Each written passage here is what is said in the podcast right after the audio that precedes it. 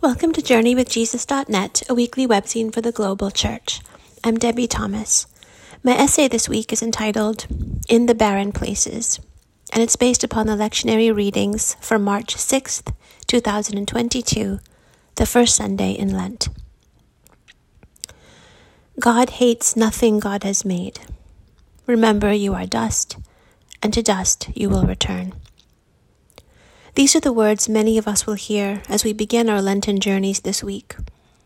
When our priests impose ashes on our foreheads, we will face a bewildering paradox. We are beloved of God, and we will die. The first truth does not prevent the second. The second truth does not negate the first.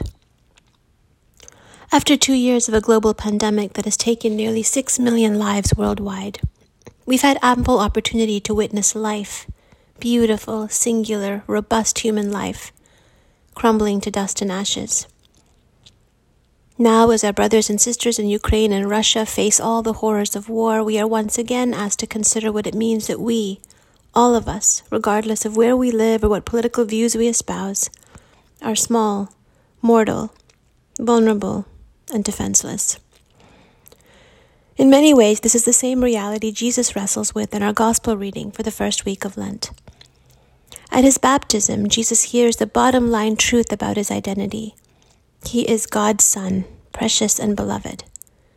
But when the Spirit leads him into the wilderness, he has to face a series of powerful assaults on that truth.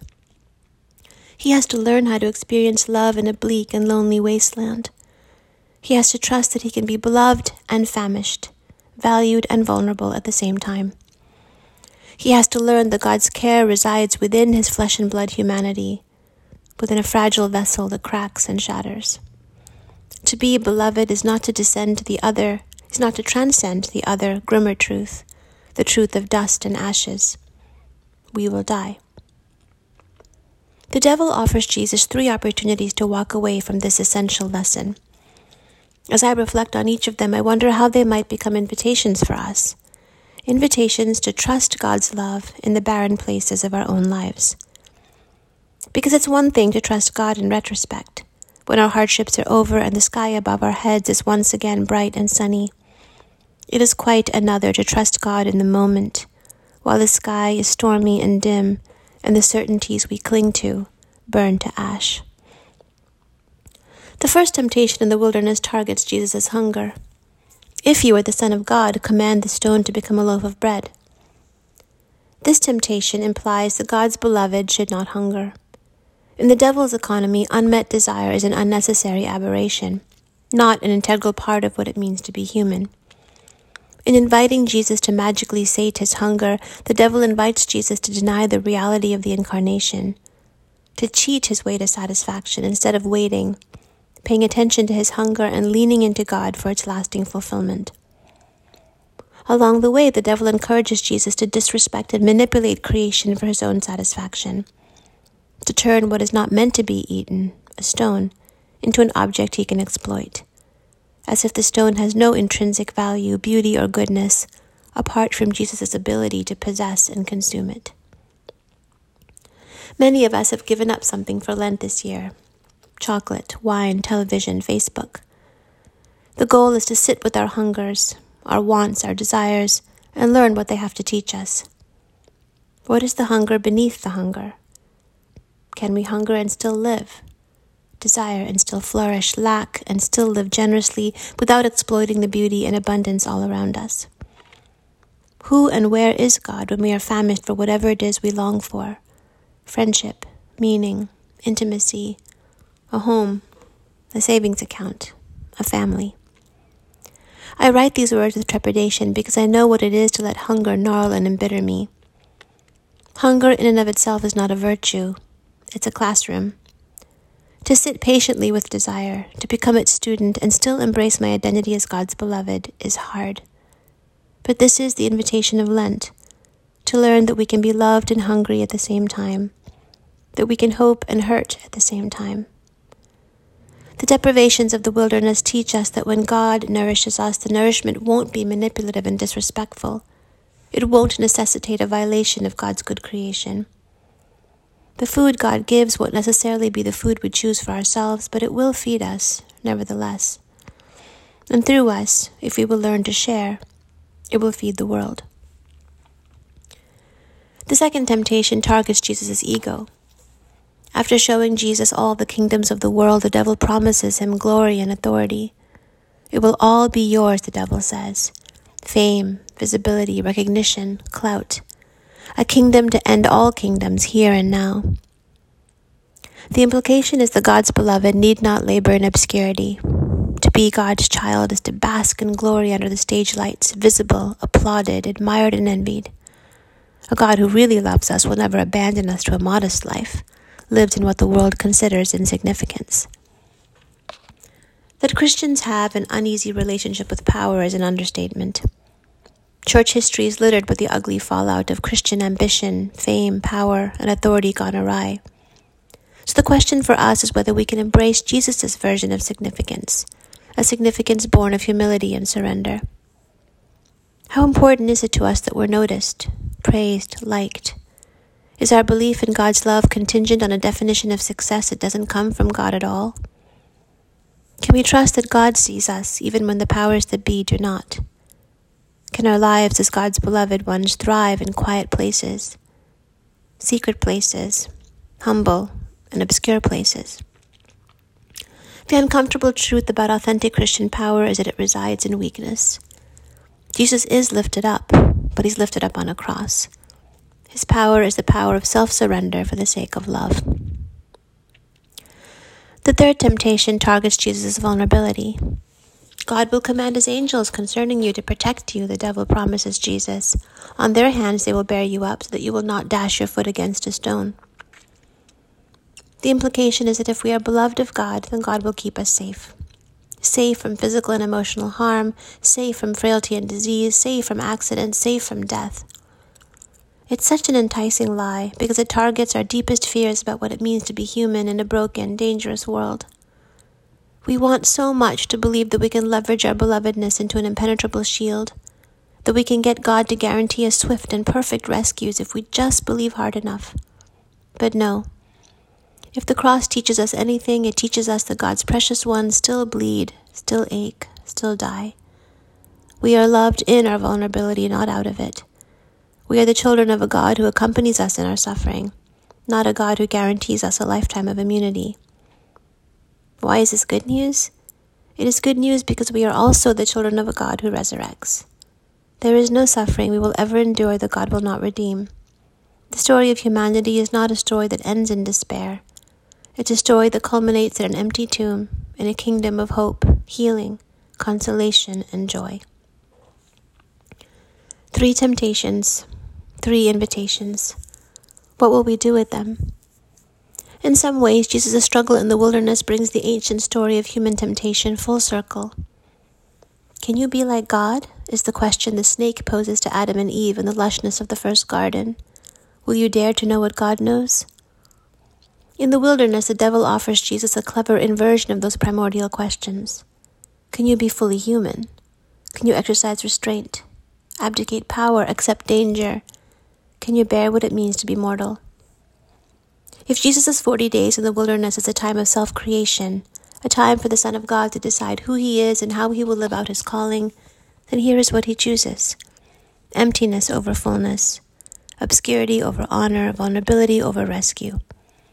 At every instance when Jesus can reach for the magical, the glorious, and the safe, he reaches instead for the mundane, the invisible, and the risky.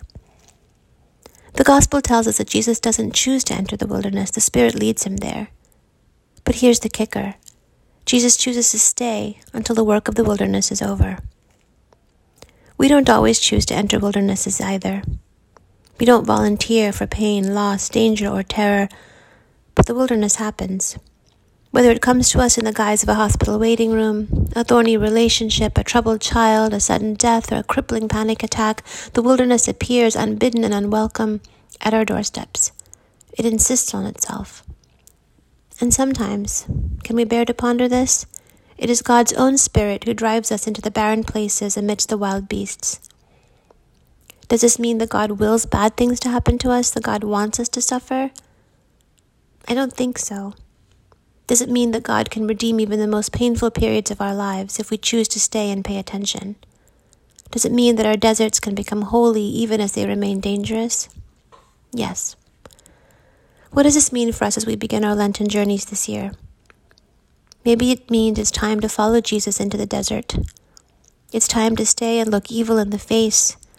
Time to hear evil's voice, recognize its allure, and confess its appeal. It's time to decide who we are and whose we are. Remember, Lent is not a time to do penance for being human. It's a time to embrace all that it means to be human, human and hungry, human and vulnerable, human and beloved.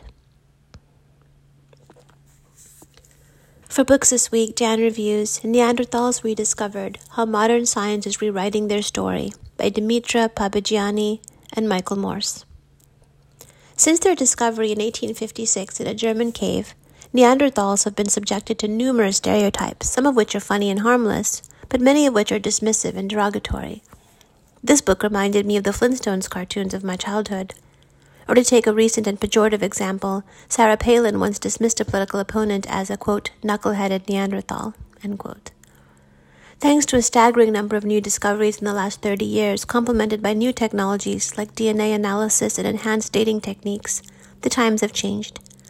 At the Neanderthal Museum in Germany, for example, they have used prosthetics, makeup, a stylish haircut, and a new suit of clothes to ask a tantalizing question. Could such an updated Neanderthal walk among us today without attracting undue attention? The Neanderthals were the one of a dozen human species most closely related to us, Homo sapiens, and yet they were also unmistakably different. Neanderthals appeared 400,000 years ago and then went extinct 40,000 years ago. They lived from the, from the Mediterranean to Siberia and south to Gibraltar. This book is now a bit dated in this fast changing field, but Dimitra Papagianni and Michael Morley do a good job of summarizing what we do and don't know about Neanderthals, from their origins to expansion to demise. The range of topics is familiar their diet, dwelling, social organization, burial of the dead, cannibalism, speech, symbolic expression in art and self adornment, so called forward planning, and of course, tool making. I especially enjoyed the book's 77 illustrations.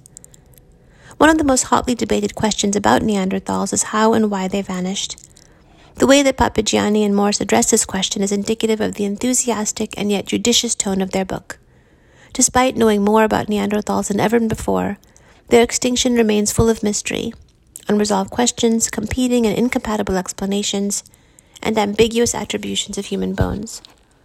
At the heart of this debate, and the entire book, is a deeper and even more controversial question about what it means to be human, and whether Neanderthals were more like or unlike us at some fundamental level. For a more updated book on this subject, see Rebecca Wragg Sykes' Kindred Neanderthal Life, Love, Death, and Art. For films this week, Dan reviews Dolly Parton, A MusiCares Tribute. I had never heard of MusiCares, which is a nonprofit foundation of the Recording Academy, the same organization that distributes the Grammys. Each year, MusiCares honors a person of the year for their music and their philanthropy at an annual fundraising concert for the foundation. Past recipients have included Pavarotti, Elton John, Bono, Aretha Franklin, and Stevie Wonder. Dolly Parton was the first country artist to receive the award and this 15 minute feel good concert documentary celebrates her musical life, 3,000 songs, and philanthropic legacy. A who's who of mainly women musicians pay tribute to Dolly, beginning with Miley Cyrus, Dolly is her godmother, and Shawn Mendes. My two favorite takes were 88 year old Willie Nelson and 82 year old Mavis Staples. For more on this subject, see my review of the movie Dolly Parton, Here I Am. I watched this film on Netflix streaming. And lastly, for poetry, Temptations by Chip Camden.